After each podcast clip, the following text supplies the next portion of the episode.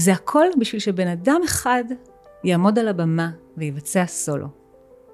כמובן, ואז עוד אחד, ואז עוד אחד, ואז עוד אחד, כי אנחנו מזמינים אה, הרבה אומנים מרחבי העולם, אבל כן, המהות הזאת.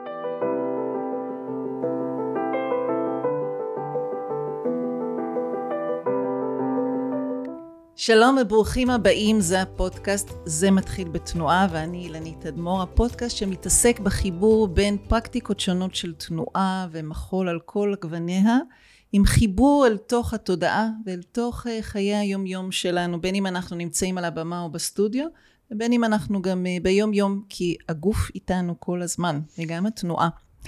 אה, והיום אני שמחה לארח את מרים, שלום וברוכה הבאה. שלום. וכמה מילים לפני שנצלול אל בתוך השיחה שלנו, כמה מילים להגיד עלייך שאת אה, אה, אשת רבת פעלים, כוריאוגרפית, אה, עם יזמות מרובות שקשורות לפסטיבלים ולהקמת להקה, נכון שהקמת ב-2011? נכון. להקה שבעצם היה גם בית ספר והכילה שיעורים ופרויקטים מגוונים שקשורים באופן בינלאומי למקום של אה, אינטרנט ומרחבים ציבוריים, כמו גם הופעות. אה, ואת פועלת אה, גם בירושלים וגם ברחבי העולם, הופעות מארצות הברית ואירופה והמזרח הרחוק ואפריקה. ובעצם את גם באה מתוך התיאטרון, נכון? אפשר לומר. היית חברה בתוך תיאטרון? קבוצת תיאטרון, כן, תיאטרון מיקרו. עד היום בעצם אני גם שחקנית uh, שם. זה דווקא הגיע יותר מאוחר, אבל uh, מבחינתי זה בסופו של דבר uh, מקשה אחת, הכל. מקשה אחת שבעצם הבמה יהיה הנושא היום. שבעצם את ממש אומנית במה שיוצרת שנים כבר uh, לבמה. ומתעסקת באופן, כאילו הייתי אומרת, מבחינתי באופן רב-מימדי אולי גם רב גילאי מאז שהזמנת אותי, אבל רב מימדי באופן של מה זה במה ומה זה להופיע ובאיזה אופן אנחנו מתקשרים. אמ, אז אולי בעצם נתחיל קצת ממקום אמ, מאוד מאוד אה, מהיום.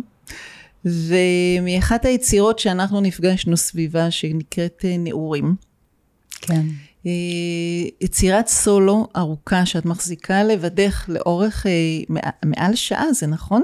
75 דקות, אבל מי סופר? כן. אה, אז אולי רגע נצלול דרך היצירה הזאת אל תוך העשייה המרובה שלך וממנה, מתוך ה... כמו בתהליך יצירה, מתוך שפע נבחר נושא, ואז ממנו נתרחב. והנושא של היצירה היה קשור לסבתא שלך. נכון, סבתא דורה. סבתא דורה, ספרי לנו קצת על זה. אה, אז אה, נעורים זה בעצם, המסגרת של נעורים הוא יום בחיי, יום בחייה של אישה אני, או סבתא שלי, או אולי את. אה, כשאני מדברת על איזשהו קונטקסט של חיים מודרניים, אבל זאת גם שאלה מה זה מודרני, בעצם הוזמנתי אה, על ידי גלריה, הגלריה הלאומית בסופיה, ליצור איזשהו הומאז' לכבוד סבתא שלי, דורה מושנובה, שהייתה רקדנית אוונגרד מדהימה. אה, נולדה בשנות ה-20, עבדה בשנות ה-40 אה, באופרה של סופיה, הייתה תלמידה של אה, גרט פלוקה בדרזדן, גרמניה, ממש תולדות, פרק בתולדות המחול. ומדובר על בולגריה הקומוניסטית, משטר קשה, שבו בטח לאומנים קשה להביע את עצמם, בוודאי יוזמות חדשות ופורצות דרך.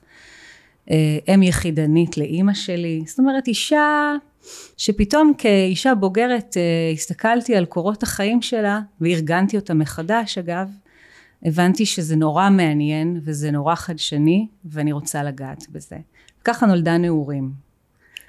אה, ובעצם עשית עבודה של תחקיר ובעקבות התחקיר הזה התחלת איך, איך תשתפי אותנו בתהליכי העבודה כי לעבוד על סולו אה, זה לא פשוט בכלל זה מקצוע שאנחנו הרבה בודדים ובודדות, היוצרות העצמאים, לא רק בתחום המחול, אלא בכלל, אנחנו המון שעות, גם כמורות, אנחנו המון מול קהל, אבל אנחנו הרבה גם לבד. לבד מאוד. אז כן. אולי רגע ניכנס ממש על איך, איך היה שלבי היצירה שם של הסולו? אז באמת כאילו אפשר להגיד שיש תחקיר אה, מצד אחד של באמת איסוף תמונות וחומרים ובאמת כתבתי את ה-CV שלה בעצם אה, באופן מסודר גם בעברית גם באנגלית וגם תורגם לבולגרית אה, ואני חושבת שהתחקיר הכי עמוק זה תחקיר הזיכרון שלי, והיא נפטרה כשהייתי בת עשר, זאת אומרת, יש לי זיכרון מאוד עמום ודווקא מאוד מעניין כחומר ליצירת מחול ממנה. אה, סיפורים כמובן של אנשים, זאת אומרת, איזשהו איסוף מידע אינטואיטיבי, אני לא בן אדם כזה מסודר, זה נשמע כזה עכשיו בדיעבד שישבתי ועשיתי דוקטורט, לא, זה משהו מאוד אינטואיטיבי. הרבה שאלות לאימא, אה, וגם התחושה שלי לאורך השנים שכשאני פוגשת אנשים שהכירו אותה, אני נכנסת לחדר והם רגע מרגישים שנכנסה רוחה של דורה, זאת אומרת אני יודעת תמיד שיש בינינו איזשהו קשר, obviously גם בחרתי בתחום המחול הבלתי אפשרי וההזוי הזה. אה, ומתוך התחקיר הזה בסופו של דבר הגעתי אל עצמי, וכשאת מדברת על בדידות בתהליך יצירה, אה, וזאת באמת היצירה הראשונה שאני חושבת שמגדירה אותי, גרמה לי להגדיר את עצמי כאומנית סולו מובהקת. אה, הייתי עם סבתא, יד ביד, היא הייתה שם איתי. והיו לך גם קטעי וידאו? היה בכלל? כאילו היו ערכי, או שזה יותר תמונות ועדויות וקטעי עיתון? מה, איך, איך? יש תמונות וידאו, אני הבנתי שיש איפשהו איזה משהו שמסתתר, אבל שוב, אנחנו מדברים על אה, כן. וידאו מאוד מאוד מאוד ישן, אז לא, לא וידאו. תמונות. ובתוך העבודה, כי אמרת, אנחנו מדברות הרבה על בדידות, וזה אולי נשמע, אה, בואי נפרק רגע, נכנסות כל יום לסטודיו, נכנסת, מקבלת רזידנסי, עובדת אה, בארץ, לא משנה, לסטודיו, ומה קורה? איך, איך מתחילים? אז יש, יש השראה, יש נושא אפילו שנורא מחובר רגשית. ובוא נגיד שכל יצירה מתחילה מאיזה גרעין. פה יש גרעין מאוד מהותי שמחובר להיסטוריה שלך ורגשי, אבל גם יכול להיות נושא אחר שבוחרות לעשות. אז יש רגע גרעין כזה, ככה אני קוראת לזה, ואז מה? נכנסים לסטודיו, ומה, מה, יש אה, סטודיו ריק, קירות, אה, אולי יש אה, וילון שמכסים או פותחים את הראי, וזה ריק. זה ריק, זה קנבס לבן, ונורא נורא... אה... ברגעים האלה בשבילי הוא בהתחלה נורא מאיים. פתאום כשיש לי איזה דדליין ואני יודעת שאני צריכה לעשות, אמ, ובאמת בהקשר של נעורים חזרתי מסופיה, עשיתי שם עבודה מאוד קצרה, זו לא הייתה העבודה נעורים של 75 דקות, זה היה סולו קצר מאוד, גרעין, אפשר להגיד. אה, ואז היה לי דדליין, שזה עובד לי מעולה, שבעוד אה, חודש אני צריכה לעלות עם זה בבכורה בירושלים בבית מזיה. אה, ואז זה באמת תהליך, כן, של החלל הריק שמתמלא ומתרוקן, ויש ימים שאת פשוט מוצאת את עצמך שוכבת במרכז החדר ומסתכלת על התקרה. זה מאמת אותי מאוד חזק עם עצמי הרגעים האלה, אפילו הייתי אומרת עד כדי רגעים כמעט אגרסיביים כלפי עצמי אפילו, מחשבות, אה, מחשבות, נכנסות שם גם מחשבות קשות על, על עצמי כיוצרת, יכולה, לא יכולה, זאת אומרת זה ממש תמיד איזה על פי תהום כזה עבורי, ואז יש פריצת דרך. ואז בשבילי זה בדרך כלל איזה שבוע אה, של חומרים שיוצאים, חומרים, חומרים, זאת אומרת אני נכנסת לתוך איזשהו ערוץ אה, של אימפרוביזציה, ואני בעצם יוצרת רצפים די ארוכים מאולתרים ואחר כך רושמת מה עשיתי ובעצם עושה סוג של שחזור שזו מילה שכאילו אני כולנו ככה קצת אה, חיים איתה אה, לא תמיד בשלום אבל וזה בדיוק העניין הזה זה שחזור שהוא מאוד בעדינות כדי להבין בעצם את, ה, את הלך הרוח את המהלך שהוביל אותי אה, לאימפרוביזציה הזאת ואז באמת קריצה של חומרים וסגירה ובסופו של דבר זאת קוריאוגרפיה סגורה. זאת אומרת יש בה אלתור ברמת הפרפורמנס אבל אז תכף ניגע על, על מה זה אימפרוביזציה, כי יש לה דרגות שונות, ואימפרוביזציה זה לאו דווקא שהכל פתוח. אבל רגע עוד על ה... נשאר עם המילה על פני תהום. והרבה פעמים שאני עובדת עם אנשים בסטודיו ואני מובילה אותם לזמן של, של סולו, כי בעיניי לפני שנפגשים צריך רגע שיהיה גם את הזמן עם עצמי, לפעמים קצר, לפעמים ארוך, זה תלוי. והרבה פעמים אני אומרת, המשמעות הכי בשבילי, בשביל אנשים שיהיו בסטודיו לבד עם עצמם, בתוך שיעור, אבל עדיין לבד, זה להחזיק את המשך להיות ולא לברוח שם. אפשר גם לא לזוז, אפשר לשכב, אפשר לעמוד, כי הפני תהום האלו בעיניי כולנו נפגשות ונפגשים איתו לרגעים. כן. אבל השאלה אם יש בעלה ואז מיד בריחה למשהו אחר, או אם יש הסכמה לשהות מספיק זמן, שמספיק זמן יכול להיות כמה שניות, יכול להיות כמה דקות ויכול להיות שבוע. אה, תלוי מה גודל הצלילה שאנחנו מסכימים לעשות באותו רגע. כן. ואז משהו הרבה פעמים מתחיל מאוד בעדינות לקרות, הוא לאו דווקא דרמטי תמיד. וההסכמה הזאת, אני, אני רוצה לחזק את זה לאלו שמקשיבות ומקשיבים, כי כשהרבה פעמים מדברים עם איזה יוצרים, אז אומרים, טוב, הם יצירתיים. Hmm. איזה יופי, היא מצליחה לשכב שבוע על הרצפה ומשהו יקרה לה. אה, ובאמת שרואים על הבמה משהו כבר שלם ומאוד אה, מהודק. מתחברים יותר או לא זה כבר נושא אחר, אבל זה ברור שהאומנים היצירתיים, ואני מרגישה שאחד הדברים הכי משמעותיים בחיים שלי זה להגיד, יצירתיות כמו התנועה, אפשרית לכולם. הבמה ולהיות רקדן זה באמת כבר עוד בחירה בתוך זה. אז, אז אני שמחה שאמרת את הפני תהום כמשהו שהוא הוא, כולנו נפגשים בו, השאלה היא איך המפגש וכמה אני מסכימה להיות שמה. ואז מתוך זה דיברת על ההלך רוח, שזה גם משהו שאני הרבה מתעסקת בו באימפרוביזציה, כי בעצם בסופו של דבר יש איזה יתדות שכולנו, בין אם אנחנו עושים אלתור פתוח או לא, אנחנו חוזרות על עצמנו. חד משמעית. זה לא באמת לגמרי פתוח, ובאותה נשימה אני אומרת, גם שזה סגור, אנחנו לא באמת סוגרות הכל. אז בטח בתוך סולו, שהוא, אה, יש עוד יותר חופש לטיימינג ולאיך דברים קורים ואפילו המבט אם הוא לכאן או לכאן הוא משנה את כל הצצנה לפעמים, את כל האירוע שם. ואמרת אני עושה רצפים מאוד ארוכים ועכשיו השאלה שלי אז, אז איך את בוחרת מרצף מאוד ארוך? אחד, איך לזכור כזה דבר, את מצלמת? לא. לא, אז ממש רק חובה את זה. ואיך נעשית בחירה? איך נעשית? כי יש הרבה, ברגע, כמו שיש את השקט, אז פתאום יש שפע. Uh, אני חייבת להגיד שאני, uh, ברגע הזה שאני מדברת איתו על הרצף הזה, על הסכר הזה שנפתח, אני, שם זה כבר הרגעים שאין לי הרבה מה לזרוק. זאת אומרת, יש לי את החיפוש, אני גם כן אתייחס למה שאמרת באמת בהקשר של מבנה. וזה משהו שהוא כמובן, uh, הוא כאילו אפשר להגיד שהוא אישיותי וזה, אבל הוא גם משהו... שאנחנו בונים את עצמנו לתוך מבנה, וכן, אני נכנסת לסטודיו ועושה חימום, זה יכול להיות חימום קלאסי, זה יכול להיות מה שמרגיש לי היום נכון בגוף, אני לא, אין לי את ה... כל יום את הסדרת תרגילים שלי, אני תמיד נורא מקנאה ברקדנים האלה שיש להם את זה, אין לי את זה, אני, אני מכירה את עצמי היום ויודעת שכל יום אני צריכה משהו אחר, אבל משהו, ואז אני אומרת, אני לא יוצאת מהסטודיו עד השעה שתיים וחצי. ו- וזה ייהרג ואל יעבור, אני יכולה לעשן סיגריות כל העד שתיים וחצי בחוץ, אבל אני לא אעזוב את הסטודיו לפני השעה שתיים וחצי. והמבנה הזה נורא נורא משמעותי. אה, ואז, אה, ואני מתייחסת לזה, ובהקשר של הרצפים ואיך לבחור, אז אני חושבת שבאמת בתוך האינקובטור הזה, אה, קורים המון דברים, ויש איזה תהליך של ניסוי וטעייה, ו- ושוב, ואז ברגע שאני מרגישה שפתחתי איזו דלת ובחנתי המון אפשרויות והשתעממתי ו- ו- וכעסתי ו- והרגשתי כל מיני דברים, ואז הרצפים בשבילי, בחוויה שלי מאוד מדויקים, ממש. גם ביצירתי האחרונה זזל, יש שם כל בטן היצירה שהיא מהלך רגשי ובימתי של שיא וקתרזיס אל תוך הסוף, זה משהו שנוצר ביום אחד, ב- ב- בשעה בסטודיו. אז זה יהיה נכון אם אני אגיד שהכנות מאוד מאוד מרובות וארוכות ומגוונות, עם התחייבות מאוד ברורה למבנה, ומבנה בוא נגיד זה זמן. נכנסות לסטודיו וזה הזמן, אבל בתוכו יכולים לקרות הרבה דברים לאורך זמן, ואז משהו כאילו מתבשל בפנים ובחוץ, בין אם זה בפיזי יותר או רק ברגשי בתודעתי, ואז יש איזושהי רגע ש, של משהו שהוא בהיר. של פריצת דרך, כן. זה גם הרי מתבשל. אני חושבת שברגע שהגדרנו את המבנה, אז, אז האסיר אבל ממשיך להתבשל.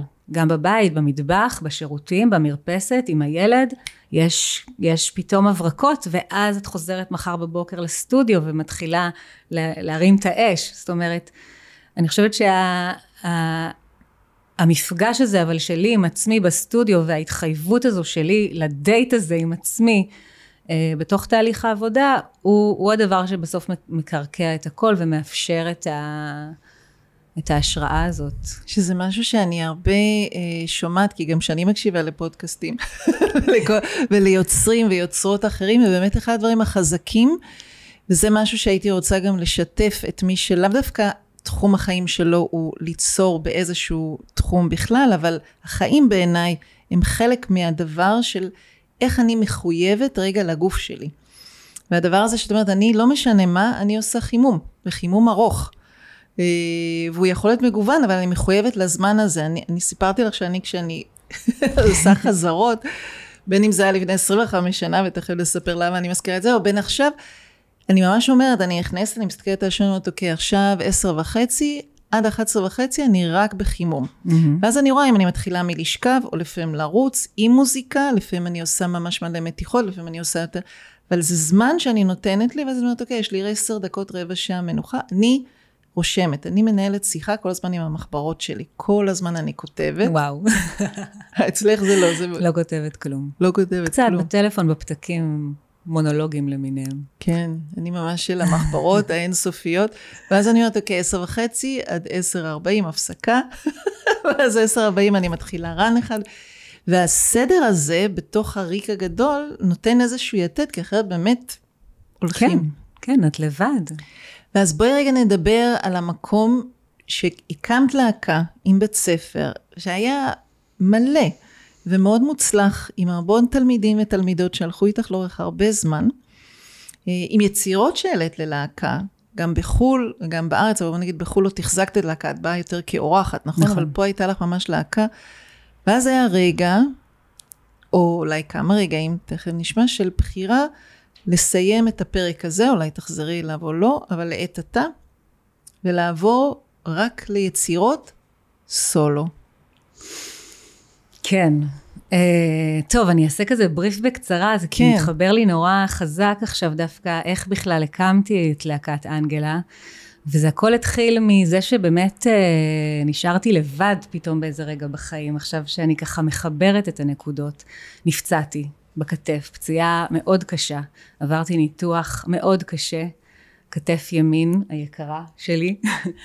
ו, ובאמת הפרוגנוזה הייתה לא ברורה. זאת אומרת, יכול להיות שפה נגמרת הקריירה as I know it. אה, כרקדנית, אה, הייתי אז רקדנית בלהקה ומנהלת חזרות ומין, הייתי בתוך איזה ערוץ כזה, זאת אומרת, מדובר על 2011, אני כבר יותר מעשור אל תוך הקריירה המקצועית שלי, ופתאום הכל עוצר. ויש שקט, ותחושה מאוד קשה גם של, אה, של נטישה. ובעצם על הקמת הלהקה זה היה תהליך כמובן ארוך של החלמה יחד עם, עם רקדנים, רקדניות, תלמידות שככה פתאום התאספו סביבי ופתאום הרגשתי דווקא את כוחה של קהילה מחדש, קהילה חדשה.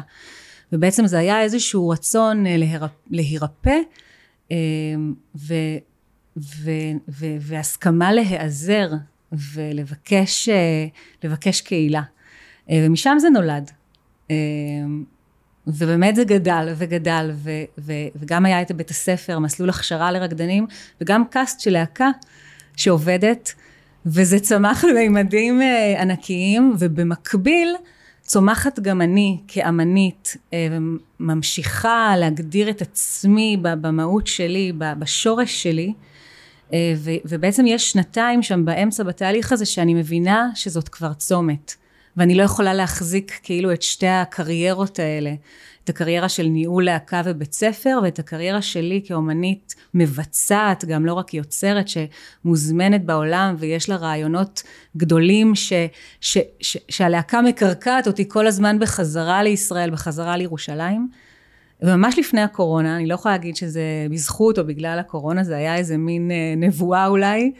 אה, בעצם בקיץ שלפני הקורונה החלטתי שאני לוקחת שנת שבתון, קראתי לזה, אבל זה היה ברור שאני גוזרת פה אה, חבל מאוד מאוד אה, עבה. שהבית ספר היה, תגידי רק כמה מילים, זה בית ספר שמלמד טכניקות קלאסי, מודרני, אימפרוביזציה, יצירה, להקה בעצם. כמה מנתה קבוצה של... בקאסט הכי גדול היינו עשרה. זה המון. ואת הכוריאוגרפית, זאת אומרת, את מנהלת, כן. יוצרת ומובילה את הבית ספר ומלמדת, וזאת כן. זה להחזיק... כן, אה, ולצד כן. הלהקה מסלול הכשרה של רקדנים, רקדניות, שמונה בדרך כלל באזור ה-13-15 אה, רקדניות, ובית ספר של חובבים בוגרים, הכל לא בלי, כן. זאת אומרת, בלי ילדים. אה, קהילה יפהפייה ומדהימה, אני מתגעגעת לזה, כשאנחנו mm. מדברות על זה. כי עשיתי באמת בחירה מאוד בודדה, זה פתאום ממש לגזור, זאת קהילה שגם הניבה את עצמה, זאת אומרת, התלמידים מגיעים למופעים, ו... ו אה, והרקדנים מלמדים בבית הספר, זה ממש, זה, זה מערכת, זה משק אוטרקי של, של עשייה. ועשיתי שם בחירה מאוד חריפה, ו, ורגע אני חושבת שזו הייתה בחירה שעשיתי עבור עצמי. כי גם להבין בשבילי, הייתה לי שיחה עם אה, חבר יקר וקוריאוגרף פה בארץ, והוא אמר לי, להקת אנגלה בסוף זאת את. כי אני כל הזמן דיברתי על קהילה ועל אנשים ועל אנשים ועל אנשים. ולקח לי שנתיים כאילו להסכים לזה ולהגיד, כן, אני רגע שמה את עצמי במרכז, מותר להגיד את זה? כן. אני שמה את עצמי במרכז, אני לא בורחת אחורה. היו, היו שנים שחשבתי גם כבר לא לעלות על הבמה, כי זה נורא קשה להיות קוריאוגרפית ולהופיע.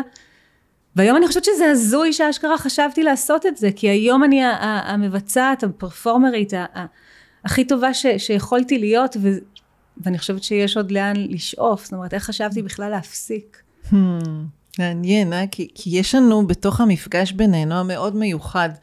אה, הרבה נקודות אה, של חיבור בכל מיני אופנים, אה, ואחד מהם באמת של להקים קהילה, גם סביבי הקמתי קהילה לאורך הרבה מאוד שנים, אה, ועם החלטה להפסיק, להפסיק כן. לרגע, וגם הכאב שיש סביב זה, גם שלי וגם הגעגוע. אני זוכרת שאני הפסקתי, שזה היה שנה אחרי הקורונה, לא בגלל, אני מאוד אהבתי ללמד בזום, כמו שאת יודעת, וזה היה, ותכף נדבר גם על, על המיזם המדהים שלך בקורונה.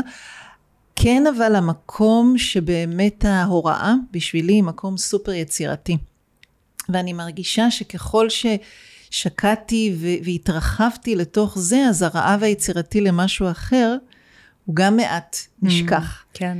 כי זה אחר, אבל זה גם עונה על איזשהו מקום, ובטח המפגש הכל כך מניב ומעשיר עם התלמידים ותלמידות, שגם אני איכשהו תמיד יוצא לי לעבוד עם אנשים שהם לא ילדים או נוער, אלא בוגרים, שקורים שם כל כך הרבה ניסים וכל כך הרבה מקומות של אה, תגמול מיידי. אתה מלמד, מיד מרגישים, הם לא צריכים לבוא אפילו להגיד, רואים.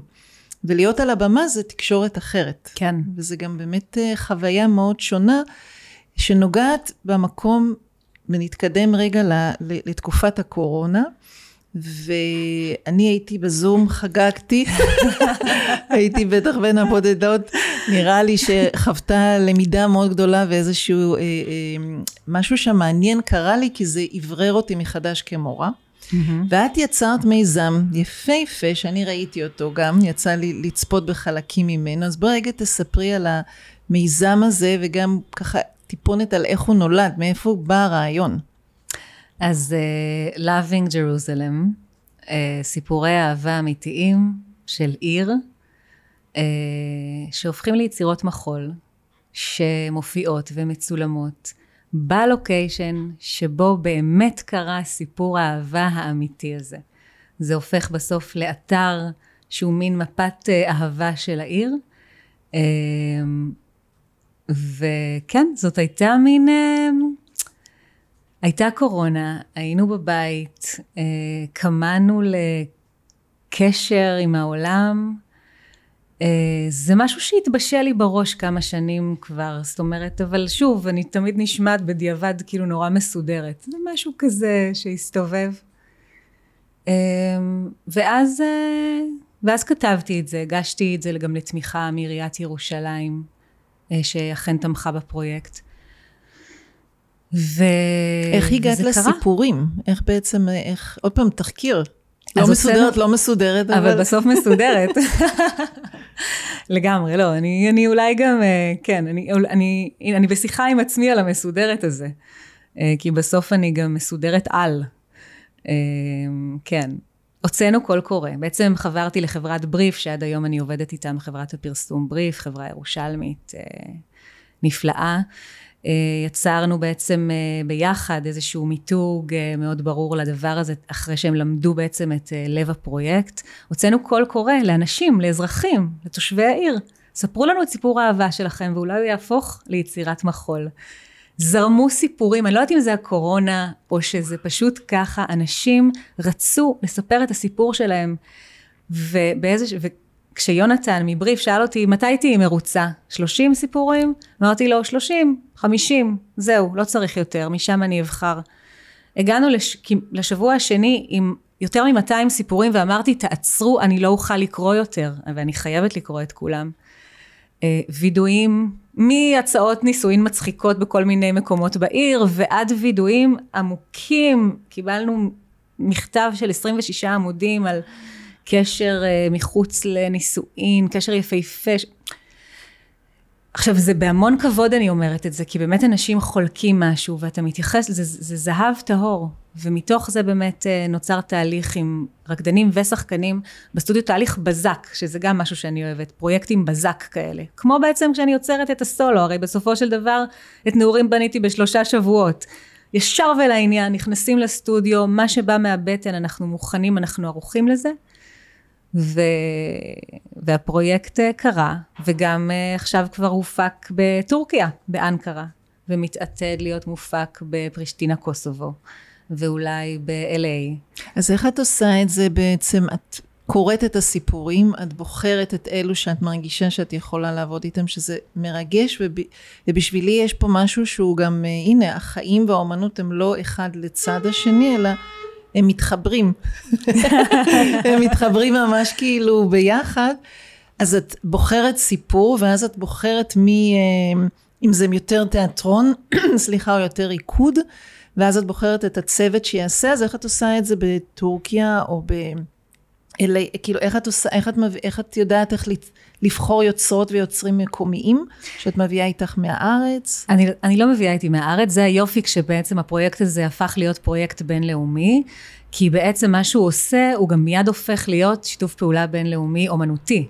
ולמשל בטורקיה, אז אני חברתי לקולגה וחברי היקר אוזגור אדם איננץ', שהוא מנהל אומנותי אה, בבית האופרה והבלט באנקרה, אה, ובעצם יש שם קאסט של רקדנים, וכמובן רקדנים שלא גם מ... לא רק מהבלט של האופרה והלהקה שם. אה, וכן, ואז בעצם היוצר המקומי, ואנחנו יוצרים יחד, אז באנקרה הוא עשה שלושה דואטים, אני עשיתי שלושה דואטים ועוד שני דואטים שעבדנו עליהם יחד, ו, ודואט שלנו, זאת אומרת, פתאום נוצר איזשהו ערבוב אומנותי, שזה עוד יותר מעניין כמובן בשבילי, מאשר רק ליצור את הפרויקט. זאת אומרת, היה את הפיילוט שאני עשיתי, ועכשיו בעצם כל פעם מתחבר יוצר אחר ויביא את האינפוט שלו לתוך העבודה. ונגיד בירושלים שזה קרה, הזמנתם אחר כך את אלו שכתבו ושיתפו לראות? כאילו היה עוד איזשהו מפגש נוסף, או שהם שלחו וזהו? או שהיה עוד, בואו תראו מה קרה, הנה הסיפור שלכם נבחר? כן. אז היה קשר איתם, חלקם רצו יותר קשר, חלקם פחות, וזה בסדר. כן. אה, וכן, כמובן, התוצרים וואו. הגיעו אליהם, ממש. והם חשפו את זה ברשתות. הנה, ו... את זה לא ידעתי עד הסוף, רק ראיתי את זה. מדהים. כן, כן. ובעצם אחת הנקודות שאני ככה שוזרת מתוך מה שסיפרת, אה, ואחר כך נדבר עוד, כי זה פרויקט נפלא, על המקום של, של לספר סיפור. ופה אנחנו עוד נפגשות. אה, סביב הפסטיבל, פסטיבל הסולו הבינלאומי, אה, ששנה ראשונה היה לפני שנה, או שהוא, נכון? ספטמבר פעם, 22. בספטמבר 22 היה הפסטיבל אה, בפעם הראשונה, והשנה בספטמבר יהיה הפסטיבל בפעם השנייה. ואנחנו נפגשנו סביב הפסטיבל הזה, כי בעצם אני באתי ואמרתי, אה, אני רוצה, אני רוצה לעזור, אני רוצה להיות חלק, אני רוצה... בואי, בואי נראה, ושנה שעברה עשינו כנס שהתעסק בנושא של תמיכות. אה, ממשלתיות ויוצרות ויוצרים ואיך הדבר הזה מהדהד ורק על זה אפשר לעשות פרק בנוסף ואנחנו לא ניכנס לזה עכשיו. רק נגיד שזה נשמע כאילו נושא לא אומנותי, אבל בעצם האופן שבו יוצרות ויוצרים מקבלים תמיכה. או איך הם אפילו צריכים לכתוב וכמה, מאוד משפיע על בסופו של דבר על אותו רגע שסוגרות את הדלת בתוך הסטודיו ונמצאות, לבין אם זה אה, מתשע עד שתיים וחצי, או רק שעה, כי זה הזמן שיש, בס... זה, זה הכל מאוד מחובר, אבל נתאפק ולא נצלול לשם, ונשאר בתוך המקום של הפסטיבל. ובעצם, השאלה הראשונה לפני שנצלול לפסטיבל עצמו, זה איך נוצר רעיון לייצר פסטיבל סולואים בינלאומי, בבית הנסון, נכון? שזה גם במה שקורה, ש, שנבנית במיוחד עבור הפסטיבל בחוץ. כן, אה, ובתיאטרון ירושלים. ממש אירוע ליד תיאטרון ירושלים, אבל המופע הוא ממש במין אה, איבנט כזה, זה מין אירוע. אז איך הגיע הרעיון הזה? אה, את רוצה את התשובת, התשובה, תשובת הדוקטור או תשובת הבטן? אה, כי אני חושבת, אני אתחיל מתשובת הבטן. אני חושבת, כי אנחנו מדברות על סולו, ואנחנו מדברות על פסטיבל, ואנחנו מדברות על בדידות, ואנחנו מדברות על קהילה. אני חושבת שבסופו של דבר, אה, הצמצום הזה לסולו, הוא כמיהה נורא נורא גדולה לקשר. אה, ואולי כמו, זה כאילו קלישאה, אבל מה לעשות, כמו בזוגיות, כמו בכל קשר, ככל שאני יותר קרובה לעצמי, מגדירה את עצמי, ברורה לעצמי, ככה היד המושטת שלי היא יותר בהירה, ומה שאני אקבל ו- ו- ואוציא מעצמי כלפי הקהילה, האנשים, יהיה יותר ברור וייצר, יהדהד אה, באופן יותר אה, אורגני או הרמוני. אה, ולכן כן, הפסטיבל הזה, התפלצת הזאת, שאני עדיין, את, אני, אני אומרת לך, ספטמבר 22, ואני לא מאמינה שתכף יש את הפסטיבל הבא, שגדל וגדל.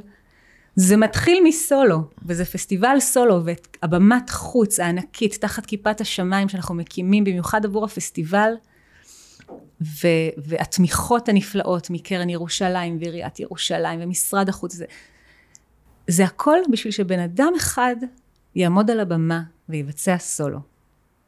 כמובן, ואז עוד אחד, ואז עוד אחד, ואז עוד אחד, כי אנחנו מזמינים הרבה אומנים מרחבי העולם, אבל כן, המהות הזאת. אז איך נוצר הפסטיבל? הופעתי בעצמי עם סולו שלי באנקרה, בפסטיבל סולו דאנס אנקרה. אה, והייתי, אה, וזה היה ראש השנה. יומיים אחרי המופע, ראש השנה, אני יושבת בשולחן סעודה ענק, ערוך, לכבודי, כי מארגני הפסטיבל אה, והקולגות שלי אה, רצו לעשות לי מסיבת אה, ראש השנה, ארוחת ראש השנה, על כל סימני החג, כולל את הרימון, כולל דברים שאני בעצמי לא מכירה. זה כמובן רגע שאת יכולה לדמיין, שהוא נורא נורא נורא מרגש. יחד עם המורכבות הפוליטית אפילו בין ישראל וטורקיה, ש, ש, שאני לא, אני לא לא מודעת גם לדברים האלה, בטח כמנהלת פסטיבל, זאת אומרת דיפלומטיה תרבותית היא המון המון דברים, מקשר בין אנשים ועד קשר פוליטי בין מדינות. ואני יושבת שם והלב פתוח ו... ואני אומרת, בשנה הבאה בירושלים, כמו שאנחנו וואו. אומרים בסוף ליל הסדר, כאילו... ואז מתחיל תהליך כמובן של הראש הניהולי ו- ו- והגשות ותקציבים וגיוס כספים, אבל כל הדלתות נפתחות לפסטיבל הזה, ואיפה שאני לא נכנסת עם הפיץ' הזה של של הטקסט הזה שכתבתי על הפסטיבל, של החזון, נפתחת דלת. אה, אם זה בתמיכות, אם זה בנציגויות, שגרירויות, שותפים, הכל. אה, ונוצר פסטיבל שהוא מאוד מאוד מאוד גדול, בטח בשביל להיות פסטיבל שחוגג שנה שנייה. ומעבר להתרגשות הגדולה של הרגע, ותודה ששיתפת את שני הרגעים, גם מהבטן וגם התשובה המאורגנת, שתיהם מרגשים באותה מידה. רגע להגיד גם, שוב, לאלו שמקשיבות ומקשיבים, שהם לאו דווקא כרגע בתוך פעילות אומנותית כזאת, שאם מקשיבים טוב למה שאת אומרת, יש משהו שקורה כרעיון, שהוא קורה, הוא קורה בחיים. כן. הנה, הוא קרה בארוחה, הוא בכלל לא קרה מתוך שיח אומנותי אפילו, או בוא נשב לסיור מוחות. הוא קרה רגע בחיים עצמם בארוחה, כמחווה אנושית, משהו שם נגע. ואז את מזהה את הרגע הזה, ואת הולכת איתו כיזמית. לא רק כאומנית, כי היזמית ואשת העסקים והמפיקה, והאישה שמוכנה לעשות כל מיני מהלכים, כמו להיכנס לכל מיני חדרי ישיבות ולהציג משהו שזה לא הדבר הקל לנו, בהכרח למי שרגיל להיכנס לסטודיו מתשע עד אה, שתיים וחצי, כן? אז איך כאילו כדי להגשים רגע כל כך חזק שיש בהירות למשהו, שהוא נגיד חלום, יש הרבה מאוד צעדים של לשבת מול מחשב ולשבת במשרדי הפקה ולגייס ולקבל, במקרה הזה קיבלת הרבה כן, אבל זה גם יכול להיות גם הרבה לא, וזה עדיין הדרך, ואנחנו יודעות שבדרך של כל אומנית, ואומני בטח שלנו, קיבלנו מלא לא, מלא, מלא מלא לא. אז, ואיך בתוך כל זה מוצאים מה כן אפשרי. גם כשהדלתות לא כולן נפתחות, לפעמים יש רגע כזה שמשהו כך מתארגן, ובאמת יש משהו במקום שגם שדיברנו עליו, שאני מאוד התחברתי. אה, כי תכף נספר מה קורה השנה איתי ואיתך. אבל המקום באמת שאת אומרת, מישהו בא, או מישהי או מישהו, לא משנה מאיזה שפה, מאיזה עולם, והוא בא לשתף את הסיפור שלו. ויש פה משהו שעובר בכל מה שדיברנו, כי אני ביקשתי לדבר על, על נעורים, שזה סיפור של סבתא, ואז על הסיפורי קורונה, ועכשיו בפסטיבל, אחד הדברים היפים שבאחת השיחות המרובות שלנו אמרת לי, אני מנסה להסביר לחברת הפקה, הם הבינו, הם הבינו. אה, שזה לא פסטיבל מחול, זה פסטיבל שמתעסק באומני במה, שמביאים סיפור, זה לא רק מחול, אלא מה שמשמעותי זה אותה איש, אישה יוצרת, מביאים את עצמם. לפעמים בלי אף מילה, ולפעמים מעורב בזה מילים, זה יכול להיות, הדרך מגוונת, היא דרך הגוף. כן. והשנה אחד הדברים המדהימים שקרו, זה שאני אמרתי, שמתי ביומן שבוע בספטמבר, אמרתי לה, תשמעי, אני איתך. כי יש נפשנו מחוברות אחת בשנייה מהרבה סיפורים, לא נשתף את הכל פה, אבל יש לנו הרבה נקודות חיבור שכל פעם שאנחנו מדברות, וזה באמת לא אמרתי לך, כי גם היה לנו עכשיו כמה שיחות ואת, ואת, הש, השעון הביולוגי שלי ושלך מאוד שונה, את מתקשרת אליי ב-10 בלילה ואני עונה לך, את בטח הבן אדם היחיד חוץ מהבן שלי, אבי ובן זוגי. ואז אחרי השיחה, אני כל כך מלאת אנרגיה. כי קורה בינינו כל כך הרבה דברים שהם גם קשורים לאיזה עבר רחוק שלנו ביחד, שאנחנו לא תמיד יודעות, אנחנו פורמות את זה תוך כדי, וגם להמון עניין. אה, וזה נראה כאילו מבחוץ, אני אומנית אימפרוביזציה, את באה יותר מטכניקות אה, אה, של קלאסי ומודרני, שהראיתי, ואני מאוד ממליצה למי שמקשיבה, שיסתכלו בפייסבוק וביוטיוב, יש לך כל מיני סרטונים קצרים, שאת מעלה סרטוני וידאו של דקה עד דקה וחצי של חלק מחימום, חלק של סולו קטן שאת עושה, ואז אני מראה לאבישי, הנה זאת מרים, אז הוא אומר לי, אה, היא הרקדנית באמת. באמת היכולת, כי, כי אני מרגישה שאני פרופורמרית, אני מוברית. אה, וזה רגעים פיוטים יפהפיים, באמת בעיניי. תודה. אה, ופיניתי זמן בשבוע בלי לדעת מה. כמו שאת מפנה זמן בסטודיו. אמרתי, בספטמבר מצאתי לי איפה לישון, אני באה, אני מרים. ואז אמרתי לך, טוב, אז אני אעשה לך סדנה, נעשה כנס, ואמרת לי, לא. לא. ואז אמרת לי? אמרתי לך, זוכרת שעשית פעם איזה ריקוד שנקרא Walk My Talk? אמרת לי, כן, בא לך לשחזר אותו לפסטיבל. וכמו אז, גם עכשיו, הייתי בהלם. א', שמישהי זוכרת יצירה שנעשתה לפני 25 שנה. ושכאילו דיברנו מלא, ובכלל אני, זה נשכח ממני, עד כדי כך נשכח, שכשאמר לי, אמרתי, א', לא הייתי על הבמה מלא זמן, בטח לא באופן כזה, אה, וב', הייתי בהלם מהבקשה. ואז לקח לנו זמן מה, ש... ועוד זה, זה לא שהייתי hard to get, פשוט הייתי באיזושהי פליאה וחרדה בו זמנית של איך בכלל אני חוזרת לבמה, בת 52 שכמוני. ואחד המשפטים המאוד חזקים שאמרת לי, וזה משפט שגם נאמר לי על ידי הדס סופרת, שהייתי האומנית הבמה, הזירה הבינתחומית פעם נקרא במה, והוא אמר לי, אילנית, בואי, אני נותן לך להיות פה. הוא נתן לי אפשרות להיות אומנית במה שם למשך איזה שנה, שנתיים. Mm-hmm. וזה בעצם אותו משפט, באופן שאת אמרת לי, אני מזמינה להביא, תביאי את עצמך לבמה. ואני זוכרת שכשהוא אמר לי, את, אני בוחר בך להיות אומנית הבית, אמרתי לו, אבל אתה, אה, לא כל דבר יצליח לי, כאילו מה, אז ראית סולו אחד שלי, אז הוא אמר, אני מזמין אותך, לפעמים זה יצליח ולפעמים פחות. וכשאמרת לי את זה, אמרתי, אוקיי. ואז התחיל מהלך מדהים של אה, מצאתי את המחברת משנת 98, 1998, כן, כן, מדהים. אתם מקשיבים טוב, שהכל כתוב, כי אני כותבת הכל. ואז התקשרתי לאימא שלי והייתי אומרת לה, אה, אני לא זוכרת את היצירה, האמת, והיא שלפה קלטת וידאו שהומרה לדיגיטל, ושמרה את התלבושת, ומצאתי את המוזיקאי ש-15 שנה לא היינו בקשר, שחי בלוס אנג'לס, שבמקרה שמר על המוזיקה ושלח מיד. מדהים. וכמו שאמרת, הפסטיבל פתח דלת, ואמרו לך הרבה כן, אז הרגשתי שמשהו פה נפתח מיד, והתחיל תהליך שגם אה, הזכרת אותו בין האימפרוביזציה לבין רגע לשחזר הלך רוח. והתחיל תהליך של רגע לראות את עצמי ולראות, אוקיי, אז איך אני עכשיו, ב-25 שנה אחרי.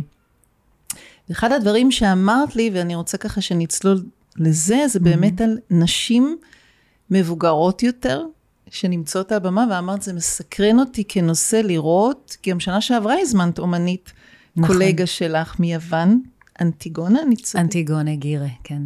איזה שם, אה? אמרתי בתור... וגם היא הייתה אומנית במה המון שנים שלא הופיעה וביקשת, ובעצם את הזמנת, את כאילו מזמינה, כן. באיזו אינטואיציה כזאת. אז, אז מה, מה, מה קרה? זה פתאום, זה פתאום קורה, ואני מבינה, אה, אני מבינה, אפילו גם תוך כדי השיחה הזאת, אני מבינה בשנים האחרונות שיש בי, אה, אני מרים, אני, אני, אני מרימה דברים, אני יודעת את זה על עצמי, ידעתי את זה גם בבית הספר, ידעתי את זה, זה, זה חלק מהמהות שלי. אה, ו, ו, והדבר הזה של להזמין, להזמין אישית, זה משהו ש, שבאמת פתאום אני, זה שריר שאני מתחילה פתאום לתרגל, הוא שריר אינטואיטיבי לחלוטין, אין בו שום הכנות, זה דבר שאני אומרת ואז אני שומעת את עצמי מדברת בדרך כלל. אה, זה קרה לי באמת עם אנטיגונה, אה, איתך ו- ו- ועם עוד כמה אה, אומנים ואומניות. זה משהו שקשור בחיבור בינינו הראשוני, התזונה הזאת, ההפריה הזו ש, ששתינו הרגשנו, אמ, זה, אני מזהה איזשהו משהו ואז אני פשוט שואלת. כי אני מרגישה שההזמנה הזאת אל הבמה, אה, שאני מכירה אותה רק מתוך עצמי כמובן, אבל אה, לכולנו יש איזו מערכת יחסים מאוד מורכבת עם הבמה. אה, להיות עליה, לעזוב אותה, כאילו, זה תמיד שיח כזה. אמ, וזה, וזה נורא נורא מרגש גם שאת מסכימה, כי, כי, כי כאילו, אמ, ושוב, זה לא, זה לא, זאת אומרת, זה לא שאני אומרת, זה איזה משהו, שזה קלף שאני שולפת כל הזמן, זה נורא נורא נורא ספציפי, זה מעניין אותי, כי אני אה, אחגוג 40 בנובמבר, אה, ואני באמת מרגישה שמעבר לזה שאני קצת יותר עצלנית, ואני גם אימא, ו...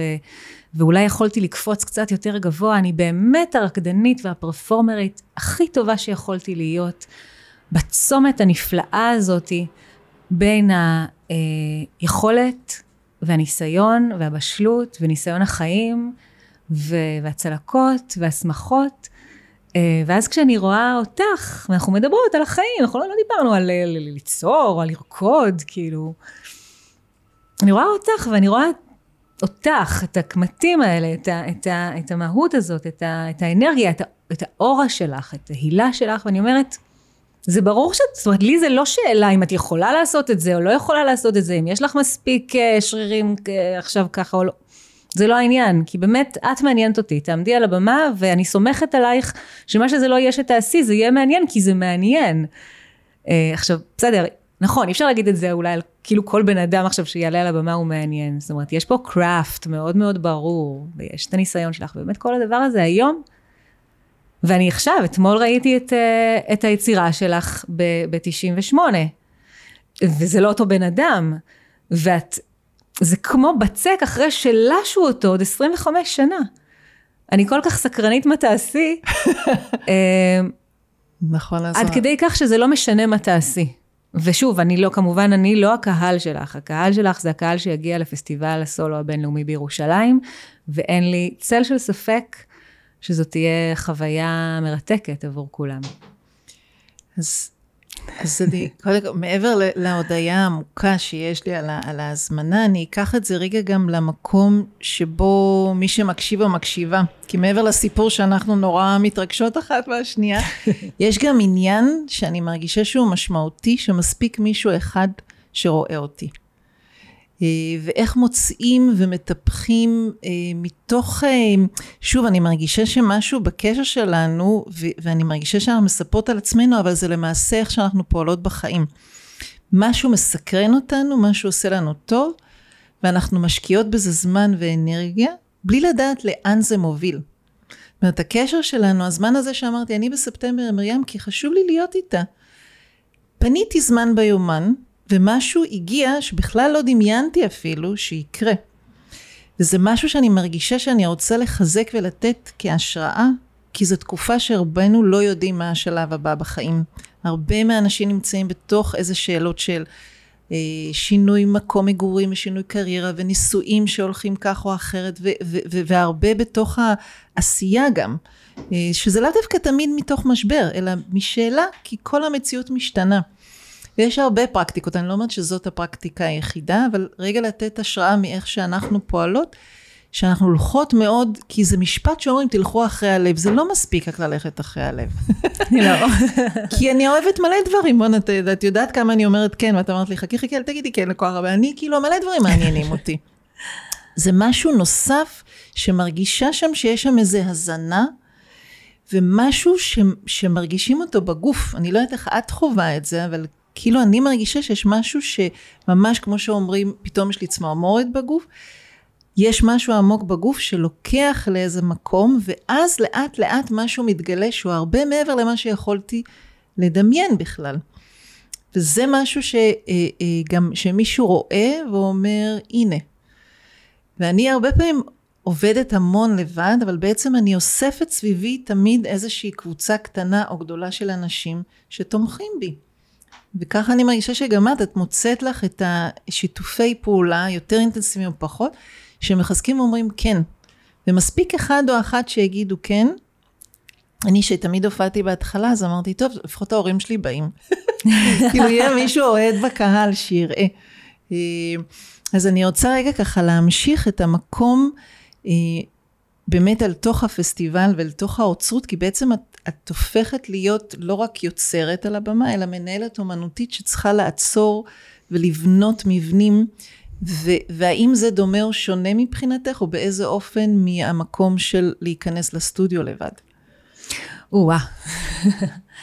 אה, הפוזיציה הזו אה, של הניהול, ואני, זה, גם, זה גם ניהול וניהול אומנותי, זאת אומרת, יש פה קשת מאוד רחבה של דברים, אה, כי גם לנהל תקציב, אה, זה דבר מאוד יצירתי, מאוד יצירתי, אני חייבת להגיד. זאת אומרת, אוקיי, זה נראה כמו רצף מספרים על אקסל, בעיקר מלווה בחרדה ולחץ, אה, אבל לא רק. וכשמסתכלים על זה רגע ועל הקוביות האלה, הרי כל קובייה כזו יש מאחוריה סיפור, אנשים, מהלכים, והמשחק הזה של המספרים הוא גם מאוד מאוד יצירתי. אה, וגם לעשות פיץ' של הפסטיבל כדי לגייס כסף, או לגייס תמיכה, או לגייס שותפות, זה גם מאוד יצירתי, כי אני בעצם, אני, אני, אני כאילו, שיט, שיט, שיט, אני צריכה עכשיו לדבר על הפסטיבל, ואז אני אומרת, רגע, אני פרפורמרית, אני אעשה פרפורמנס על הפסטיבל. אוקיי, אני נדלקת על הפסטיבל רגע בתוך עצמי, ואז יוצא לי הפיץ' הכי טוב. כאילו, כש, כשאני מנסה להציג או לדקלם איזשהו טקסט שכתבתי, אני כמובן יוצאת ירוקה לחלוטין. אה, ואז הניהול האומנותי, שזה בעצם, כן, אני עדיין אומנית, אני חלק גם מקהילה, מברנז'ה, גם בישראל וגם בעולם. זאת אומרת, זה, זה, אנחנו גם חלק, הפסטיבל הוא חלק ממוצב כרגע ברשת של פסטיבלים בינלאומיים, ויש לי קולגות כבר בקצוות העולם, ואני נדרשת באמת באיזושהי עמדה ניהולית, כשאני בעצם בעצמי גם מופיעה, זאת אומרת, זה מאוד דואלי, יש לי המון המון המון... אה, אני מתייחסת לזה בהמון כבוד, קודם כל, כי בעצם בסופו של דבר כולם, כולנו קולגות. אה, ושוב מנסה... נכון שהוגשו 400 הגשות? 400 הגשות לפסטיבל 400 השנה. 400 סולואים מהארץ ומהעולם? מהארץ ומהעולם. ממדגסקר ועד כמובן ארה"ב, אירופה, הודו, מכל, ממש מקצוות העולם. כמובן יש את המוקדים היותר, אה, אה, שיש בהם יותר מחול עכשווי. מאוד מאוד מעניין, מאוד כבד. אני צופה בכל העבודות. יש לי בעצם ועדה מייעצת גם שמסייעת לי כמובן לצפות גם ולמפות. ובסוף אבל זה בסוף זה it comes down to intuition, כאילו זה גם העניין, כי יש כל כך הרבה עבודות טובות, אז מה מתחבר למה? באמת גם העבודה של אוצרות היא באמת עבודה שגם רואה כל הזמן מכלול. כי, כי יש אולי שלוש עבודות מצוינות, אבל הן בסופו של דבר יושבות אולי על אותה רובריקה, אני אגיד את זה בעדינות, כן? אז כן, זה עבודה, זה, זה ממש, זה שוב מסוג הדברים, אבל שאין לי, אני כאילו, קשה לי עוד להגדיר כלים בשבילם. זה, זה גם כלים, כי יש לי טבלאות, ולפי תזמונים, ולפי כל מיני דברים, ויש כל הזמן איזו עבודה שקורית in the back of my mind, שוב, במטבח, בשירותים, בחלום, שמלווה אותי, ובסוף נולד משהו, הנה עכשיו ישבתי עם אה, מלאני ברסון, שתהיה מנהלת אה, הצגה בפסטיבל, וכשהעברתי את זה לאדם אחר, ובעצם הראיתי לה בגאווה, ממש כמו ילדה קטנה, תראי מה עשיתי. הנה האוצרות של הפסטיבל, אלה העבודות הנבחרות. ממש הרגשתי שאני מתרגשת, כאילו זה, כאילו זה העבודות שלי. אמ, ופתאום הסתכלנו על זה יחד וראיתי את הפסטיבל בעצם לראשונה דרך עיניים חיצוניות, העיניים שלה. ושתינו אמרנו, וואו, איזה פסטיבל מדהים, איזה variety, איזה איזה סוגים, איזה מנעד, אפרופו גילאים, מה, מהאנשים שהרגע יצאו מסיד, אה, או מבתי ספר אחרים, ועד אה, אומנים ואומניות ותיקים וחוזרים לבמה. ואז את פתאום מרגישה באמת את, ה, את הניהול האומנותי הזה, מה זה אומר ניהול אומנותי, ולחשוב שכל האומנים האלה יהיו ביחד בירושלים, באיזה מלון, ו, ויהיה להם את הבן לבן והם יתחברו. ו- ו- ואני רואה גם, אנחנו רואים שאומנים שהיו בשנה שעברה בפסטיבל, הנה עכשיו שלחו לי תמונה, הקוסובאי, קוסוברי והסלובקי, עכשיו נמצאים ביחד באלבניה, כי הם עושים איזשהו פרויקט משותף. זאת אומרת, זה מדהים, החיבורים האלה. וגם וזה... האדוות שיש למשהו כן. שאת יוצרת בעצם, שזה גם אם רגע ניקח כן משהו שקשור לכל תהליך, לא רק באוצרות של פסטיבל, יש משהו שאת פועלת בו הרבה באינטואיציה, וגם אה, לי התקופה שאמרתי, אני אשב הרבה ברמת גן בבורסה, אני אבין קצת על כסף. להריח את האוויר. כן, טיפה, וגם גרתי אז באזור וזה. ישבתי, ואחד הדברים, ניסיתי, לא צוטטתי, כן? אבל הקשבתי, וגם בפודקאסט אמרתי, בוא, והמון מאנשי העסקים מדברים על תחושת בטן, זה מרגיש לי. אז גם את מדברת באוצרות, זאת אומרת, אני רוצה רגע לחבר שהתחושה הזאת היא תחושה שקורית גם להרבה אנשים שצריכים לעשות בחירות בין מגוון רחב של אפשרויות, ואנחנו בעולם כזה שהכל נפתח כאילו עוד ועוד ועוד. על זה אני נדבר בפעם אחרת, אבל אה, הבחירה הזאת כרגע היא מה כן. ואז גם מקום מאוד מאוד חזק לשמוע ממך על כמה זה babies שלך, ובו זמנית על הרגע שצריך גם לשחרר את זה. כן. שהוא זה נורא משמעותי גם בתוך תהליך יצירה, שאנחנו עולות על הבמה שם, והפרשנות תהיה של הקהל כבר. זאת אומרת, איזה תשומת לב לפרטים ומחשבה שהולכת איתנו כל היום, ו- ו- ודאגה גם, בואי, זה גם מלחיץ, כי כספים וכזה, ובו זמנית באיזשהו מקום, ככה אני מגדירה את זה, תתקני אותי אם זה נשמע לך אחרת, אני מרגישה שאני, כשאני יושבת על טבלת אקסל, אה, ואני יושבת על רגע לתכנן את השנה הבאה, ואני יושבת רגע על היצירה, ואני נפגשת לשיחה, כולל עם חברים שבכלל לא כאילו קשור עכשיו אפילו לא לקולגה. אני מביאה את עצמי לכל מקום, זאת אומרת, אותה רוח באה לכל מקום, כמו שאת אומרת, לשבת על טבלת אקסל של כספים של פסטיבל הוא יצירתי. באופן אחר ברור מאיך אני בסטודיו, אבל זה אותה יצירתיות, סקרנות, תשוקה, אהבה, taking care, ונפילה שיכולה לקרות בסטודיו, על הבמה או עם האקסל. וזה מקום שמבחינתי הכי משמעותי בפודקאסט הזה לדבר עליו, ולקבל השראה לא רק כדי ליצור, למרות שגם זה אנחנו אומרים, יצירה, גם אם היא מופיעה בפני 20 אה, איש בסטודיו, זה לא בעיניי פחות או יותר מאשר להופיע בפני עכשיו 300 אה, אנשים, אה, וגם ככה הייתה בינינו שיחות על המקום של לפעמים ליצור, ואני הרבה פעמים עשיתי את זה, לא ב-Walk My Talk, כי זה כאילו סולו שהעליתי בגוונים ממחול, והוא רץ בהמון מקומות, אבל לאחר מכן רוב היצירות שיצרתי, היו לפני הקהילה שלי, ועלו פעמיים שלוש, וזהו, זאת אומרת, לא כל יצירה יצ... אמורה להיות יצירה שרצה בין כל הפסטיבלים בעולם, ולפעמים הלחץ הזה לייצר משהו שידבר לכל העולם, שגם מי זה כל העולם, hmm. בואו, לא כולם רואים, אבל נגיד מין רצון כזה, שזה נחשב הצלחה, הוא לפעמים מצמצם את מה שכרגע באמת יושב בי ונכון לי, מכל הבחינות של הפקה ושל האומנות של הדבר. וגם המקום שאת אומרת, הנה, אלו נפגשו אחר כך, איזה אדוות קורות למשהו שאת מייצרת, שאת בכלל לא יודעת שקורה. אני, אם... אני לא יודעת, אבל אני בהחלט, אני, אני בהחלט מכוונת לשם. אני חושבת שבאמת, אה, וזה באמת המקום שאני נמצאת בו היום, לא יכולתי לעשות את הפסטיבל הזה לפני שלוש או ארבע או עשר שנים. אני מכוונת לשם, אני עוטפת את הפסטיבל הזה. אה, בכל הידע והניסיון שלי וצוות ההפקה המושלם שנאסף אה, סביבי ועובד איתי. ו- וזה לא סתם ככה, זאת אומרת, כל מי שנכנס לתוך הפסטיבל הזה, אני מדברת על הצוות, זה, זה, זה, יש שם אלמנט של אהבה, זה, זה אהבה. זה, זה, זה התאהבות באיזשהו דבר, ברעיון, בחזון, אה, ש, ש, ש, שעוטף את זה, ואז אנחנו מייצרים. הבחירה בבית הנסן הייתה מתוך בחירה של מקום שעוטף, שיש בו מעטפת. אה, השנה תיאטרון ירושלים אה, הוא שותף גם, ובו יהיו אירוע פתיחה ואירוע נעילה, וזה עוד עטיפה מדהימה של אנשים, של דמויות שאני פוגשת שם, של מנכ"לית התיאטרון ושל מנהלת התוכן של... זה אנשים, אנשים, אנשים, אה, וזה, זו כוונה, הכוונה היא ברורה. אני כן רוצה להגיד אבל בהקשר של החלטה, כי, כי אולי זה גם מעניין, ההבדל בין לקחת החלטה ללכוון כוונה. אני, לקיחת החלטות זה לא הצד החזק שלי וזה to say the least. אני, אנשים שקרובים אליי יודעים שאסור לתת לי לבחור בין שני דברים, כי אני לא אחליט לעולם. לעולם, לעולם אני לא מסוגלת לקחת החלטה. זה, מת, זה מטמטם לי את הראש, אני תמיד רואה את כל ההסתברויות של שתי ההחלטות, יש לי גם מין ראש כזה, לא יודעת, מתמטי אולי מאבא שלי, זה בלתי נסבל עבורי, זה מענה אותי. ואני יודעת שבעצם אסור לי לעמוד בצמתים בין החלטות. אני בעצם צריכה לעשות יותר פעולה של אה, נעשה ונשמע. זה מה שאני מבינה על עצמי.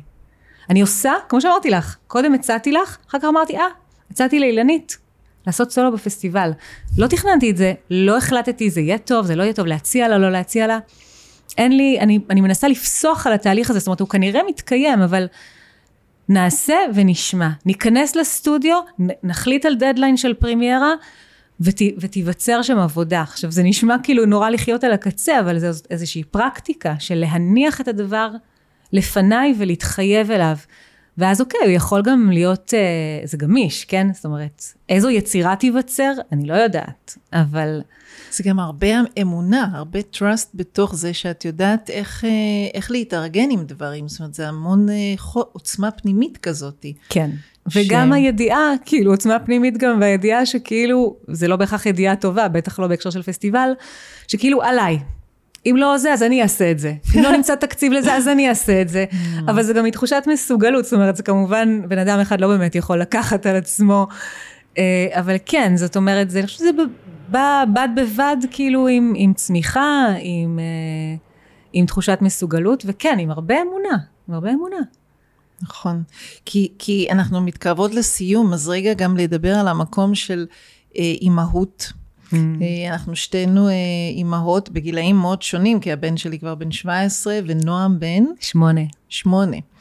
אה, אבל זה משהו שזרקתי לך פעם, אמרתי לך, יום אחד אני אעשה איזושהי, שאני אוכל לשבת מספיק זמן, אני אכתוב יציא, מאמר על יוצרות עם ילד או ילדה אחת, שזה משהו שאני רואה אותו הרבה סביבנו, ובאמת, איך זה בשבילך, והאם את רואה את הקשר בין להיות יוצרת, עצמאית, רב-תחומית, והאם זה מתחבר לך באיזשהו אופן או רגע שאת יכולה להיזכר לאימהות.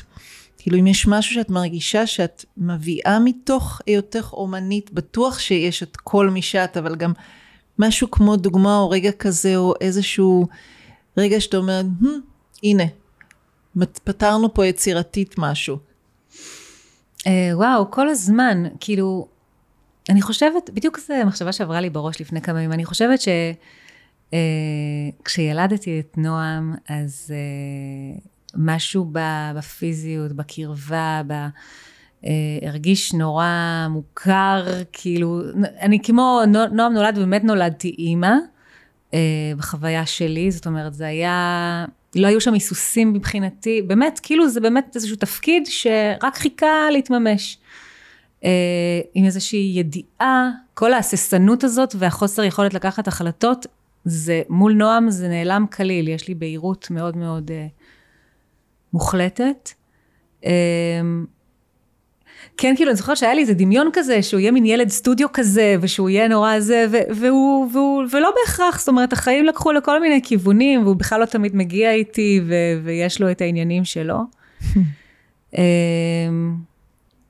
אני כן רואה אותו, כאילו, חושב יצירתי. אני כן רואה אותו, עכשיו, אני לא יודעת להגיד... במה או איך זה. כן, זה מעניין כי זה משפט ששמעתי כבר כמה פעמים פה, אפילו בפודקאסט. דמיינתי שהילדים ירקדו, דמיינתי שיהיה משהו כזה, וקור, וקורים כל מיני מהלכים, למרות שכמו שיש לנו חבר משותף שהילד נגיד היה, מחוץ לסטודיו כל השנים, למרות שהסטודיו זה הבית, ופתאום בגיל 18 החליט שהוא הופך להיות רקדן. רקדן. אה, וגם להגיד על אביב נגיד, שהוא היה איתי, כי אני גידלתי אותו בתוך הסטודיו, כי פתחתי את הסטודיו ואשכרה גרנו שם, כי לא היה לי תקציב גם לשכור וגם להחזיק סטודיו ענקי בתל אביב, אז עברנו, והוא גדל בבוקר לתוך אנשים מתגלגלים על הרצפה. והיה בהופעות ונרדם בכל מיני הופעות על אה, הסלקל כזה ליד, ואפילו אמרתי לך שאחת ההחלטות שלי לרדת לבמה, מהבמה הייתה שעליתי בפסטיבל ישראל, במה שנוצרה בצד השני של התיאטרון, לא בבית הנסן אלא בצד השני, בנו במה. הענקתי אותו, שלחתי אותו לאימא שלי, אני עולה על הבמה, נעמד ואני שומעת אותו בוכה. אז אמרתי, זהו, אני מפסיקה. אה, והנה עכשיו אני חוזרת. לא, כשסיפרת לי את זה אתמול, נכון, זה... רק נזכרתי בזה. זה ממש, ממש, אה, זה, זה, זה סיפור ש, שחובק בתוכו כל כך הרבה דברים, עם הסימבוליות של ההענקה והשחרור וה, והבכי שלו, ו... אה, כן, זה חזק, והחלטה לעצור, ואמרת שהייתה לך שנת אבל כזו, זאת אומרת, ממש החלטה יזומה שגם יכולת בכל רגע, לא, כאילו, לקחת אותה בחזרה, ועדיין עשית מין שנת אבל כזו, זה נורא נורא מעניין. זה, נכון. זה ממש העלה בי אה, המון אה, רגשות כשאמרת לי את זה. Uh, התחושה שלי היא הפוכה אגב, זאת אומרת אולי זה החיבור שלי עם נועם, היום שנועם נולד והיה שם שחרור מוחלט ואמרתי גם כמובן ההיריון והגוף וממש ככה. יהיה מה שיהיה והקריירה שלי רק נסקה, הקריירה הבינלאומית שלי בכלל, נועם היה בשלוש שנים הראשונות לחייו היה באמת בחצי עולם, זאת אומרת משהו, משהו וכמו שאמרת, משהו בשחרור, בהסכמה הכל כאילו גדל ביחד, ביחד עם נועם. אה, ומהצד השני, נועם הוא, הוא הקרקע שלי. נועם הוא הקרקע שלי. נועם מחזיר אותי ככה את הבלון, כשאני חוזרת נגיד אחרי מופע, אחרי זה. אני חושבת שהוא באמת, זה, זה הרבה, כאילו זה הרבה לשים על כתפיים של ילד להגיד כזה דבר, אבל הוא באמת, אה, הוא, הוא כזה, הוא, הוא האי שפיות, אי של שפיות שלי. Mm. אה, כי הוא מביא איתו את, ה, את היום-יום, את הלהכין אוכל, את הלדאוג שהתיק יהיה מסודר, או לא, לא לדאוג שהתיק יהיה מסודר ולהבין בבוקר שלא דאגתי לזה. Uh, והמציאות הזאת, אני חושבת, היא חשובה בחיים שלנו, כן. בשיאים האלה, בקפיצות האלה. אז uh, לפני שרגע נסיים ונגיד תודה, רק להגיד לך כמה מילים. Uh, שבאמת אני, בתוך המפגש שלנו, רואה אותך שאת פורחת ו- ובאמת באיזה שיא כזה של עוד פריחה ועוד גדילה, לדעתי באמת יש עוד הרבה עוד לפנייך. ויש משהו, זה נורא מעניין כי אמרת, אני לא, לא טוב לשים אותי בצומת ולבחור, ומצד שני יש לך בחירות מאוד מאוד מדויקות ואינטואיטיביות ומהירות גם, שיש בהן איזה חיבור מאוד מאוד עמוק. אפילו בשורות ששלחתי לך בטקסט וכתבתי לך, אה, ספק גבר, ספק אישה, לא ראית את הסולו ואמרת לי, זה לא מרגיש לי נכון, תורידי את שתי המילים האלו. וצדקת, אה, אה, יש שם איזה מקום שמסכים להיות באיזו הקשבה מאוד עמוקה, שבאה מתוך הסטודיו ובטח מהתרגול, אבל גם ממי שאת. גם אם היית עושה בתוך העשייה שלך של דברים אחרים.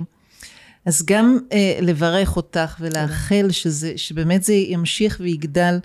וגם הנדיבות המאוד מאוד רחבה שאת מביאה למרחב, אה, בהסתכלות ובהקשבה ובאיזשהו מקום שהוא בשבילי, אני, אני מלמדת הרבה ממך ומקבלת. Mm. למקום הזה שהוא גם לוקח את הבמה, והנה נתת גם לי להזכיר לי שאפשר, ולהיות על הבמה אנחנו יודעות שצריך שם לגדול למשהו, וגם לזכור את הצניעות שבזה. אה, וזה בלנס מאוד מאוד מיוחד, אה, כי או שזה גדל מדי, mm. או שזה נשפך לנו מדי. כן. איך כן. שומרים על איזה איזון כזה. אז ש... ומותר גם להפר אותו כמובן, אבל uh, מדי פעם זה טוב לכאן או לכאן, אז, אז פשוט לאחל שגם uh, ניפגש בפסטיבל, uh, ואתם מוזמנות ומוזמנים להגיע, אנחנו עוד נספר ונשתף על זה. פסטיבל בספטמבר בירושלים, שלושה ערבים. חמישה. חמישה, שלושה ערבים של סולו ועוד ערב פתיחה וסיום. כן. נכון? uh, ונשים את הפרטים למטה. ותודה לך, מרים. תודה, אילנית.